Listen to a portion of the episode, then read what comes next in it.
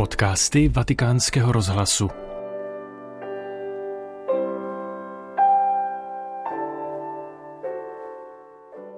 Na svátek obrácení svatého poštola Pavla předsedal papež František druhým nešporám tohoto svátku v římské bazilice svatého Pavla za hradbami. Při těchto nešporách přednesl homílii v rámci závěru týdne modliteb za jednotu křesťanů, kterou vám přinášíme v plném znění.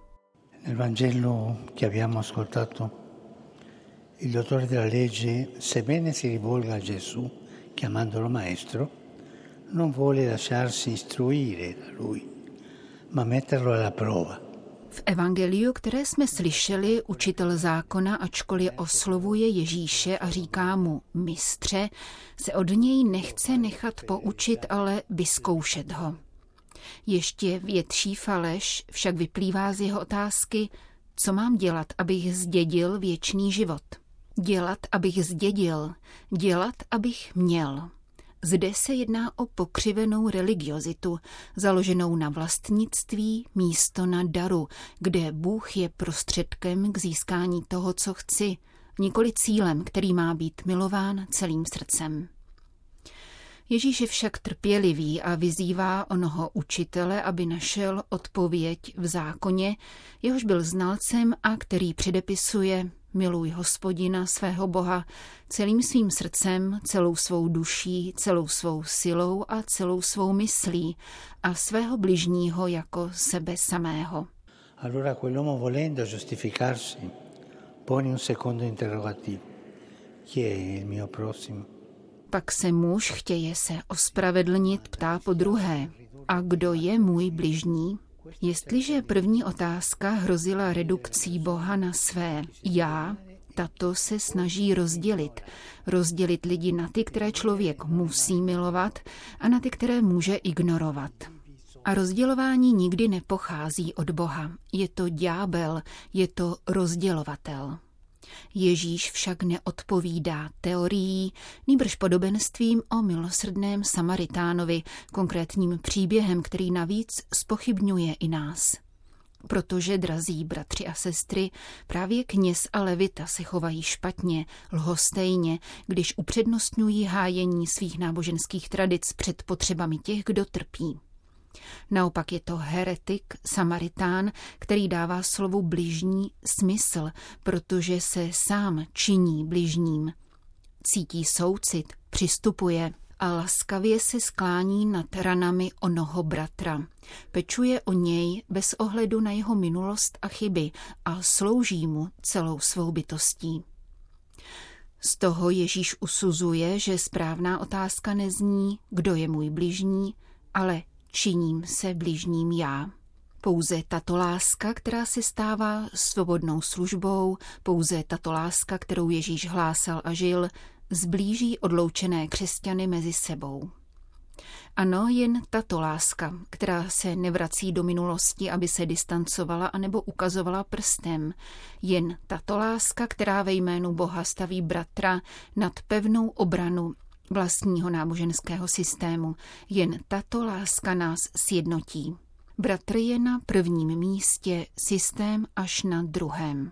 Fratelli e sorelle, tra di noi non dovremo mai porci la domanda chi è il mio prossimo.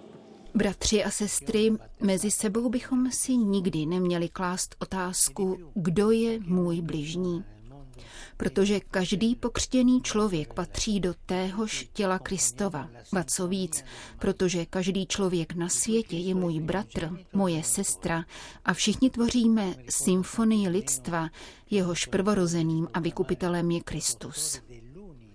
Jak nám připomíná svatý Irenej, kterého jsem měl tu radost prohlásit za učitele jednoty, kdo miluje pravdu, nesmí se nechat unést rozdílností jednotlivých zvuků, ani si myslet, že jeden je tvůrcem a původcem tohoto zvuku a druhý tvůrcem a původcem druhého, ale musí si myslet, že je vytvořil jeden jediný. Ne tedy, kdo je můj blížní, ale činím se bližním. Dělám se já a pak moje společenství, moje spiritualita, moje církev, bližním, A nebo zůstaneme zabarikádovaní v obraně vlastních zájmů, žárliví ve své autonomii, uzavřeni v kalkulaci vlastních výhod, vstupující do vztahu s druhými jen proto, abychom od nich něco získali. V takovém případě by nešlo jen o strategické chyby, ale o nevěru evangeliu. Che devo fare per ereditare la mia vita eterna? Così era incominciato il dialogo Co mám dělat, abych zdědil věčný život? Tak začíná dialog mezi zákonníkem a Ježíšem.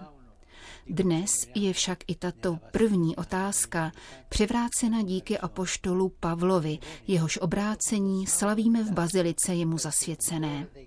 Nuže, když se Saul Starsu, pronásledovatel křesťanů, setkává s Ježíšem ve vidění světla, kterého zahalí a změní jeho život, ptá se ho, co mám dělat, pane?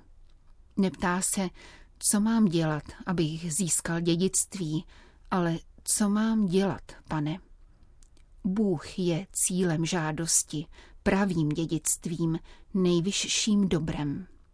Pavel nemění svůj život na základě svých cílů, nestává se lepším, protože realizuje své plány. Jeho obrácení vychází z existenciálního obratu, kdy prvenství už nepatří jeho výkonům před zákonem, ale poslušnosti vůči Bohu, v naprosté otevřenosti vůči tomu, co chce on.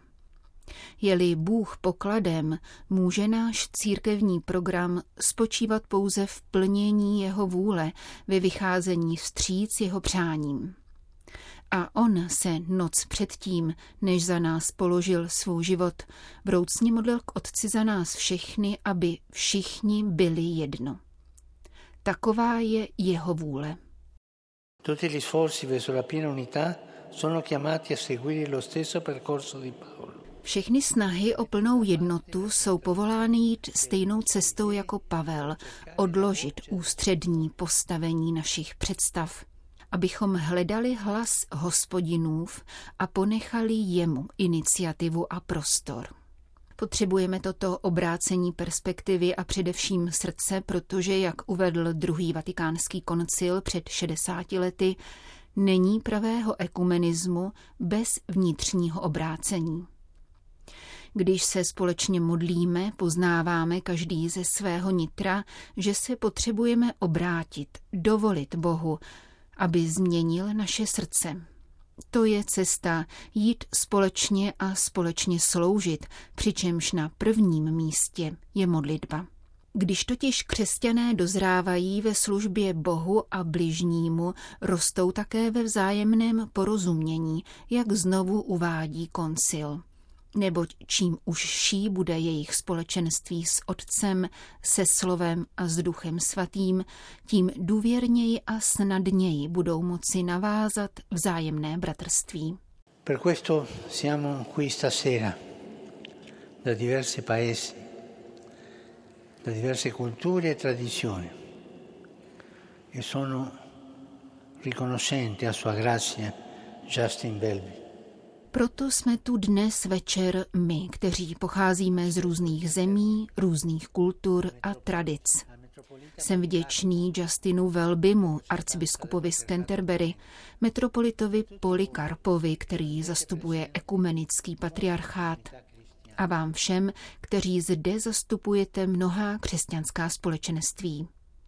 Zvláštní pozdrav adresuji členům Mezinárodní smíšené komise pro teologický dialog mezi katolickou církví a východními pravoslavnými církvemi, kteří slaví 20. výročí svého vzniku a katolickým a anglikánským biskupům, kteří se účastní zasedání Mezinárodní komise pro jednotu a misii.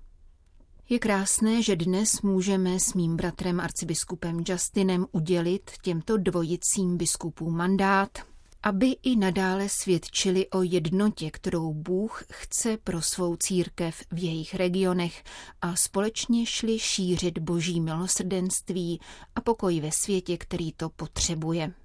Zdravím také studentské stipendisty Výboru pro kulturní spolupráci s pravoslavnými církvemi, který působí při dikasteriu pro jednotu křesťanů a účastníky studijních pobytů pořádaných pro mladé kněze a mnichy východních pravoslavných církví a pro studenty Ekumenického institutu z Boze. Insieme come fratelli e sorelle in Cristo preghiamo con Paolo dicendo che cosa dobbiamo fare, Signore? Společně se jako bratři a sestry v Kristu modlíme s Pavlem slovy. Co máme dělat, pane? A v položení této otázky už je odpověď, protože první odpovědí je modlitba. Modlitba za jednotu je prvním úkolem naší cesty.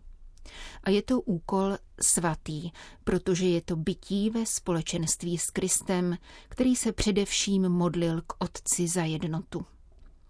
A pokračujme také v modlitbách za ukončení válek, zejména na Ukrajině a ve svaté zemi. Srdečná myšlenka patří také milovanému lidu Burkíny Faso, zejména tamním komunitám, které připravili materiál pro týden modliteb za jednotu. Kéž láska k bližnímu nahradí násilí, které sužuje jejich zemi. Che devo fare Signore? Il Signore racconta Paolo, mi disse alzati. Co mám dělat, pane? A pán dodává, Pavel mi řekl, vstaň a jdi dál. Vstaň, říká Ježíš každému z nás a našemu úsilí o jednotu. Vstaňme tedy ve jménu Kristově od své únavy a svých zvyků a jdeme dál, jdeme vpřed, protože on to chce a chce, aby svět uvěřil. Modleme se tedy a jdeme vpřed, protože to si od nás Bůh přeje. To je to, co si od nás přeje. Preghiamo dunque e andiamo avanti, perché questo Dio desidera da noi. E questo che desidera da noi.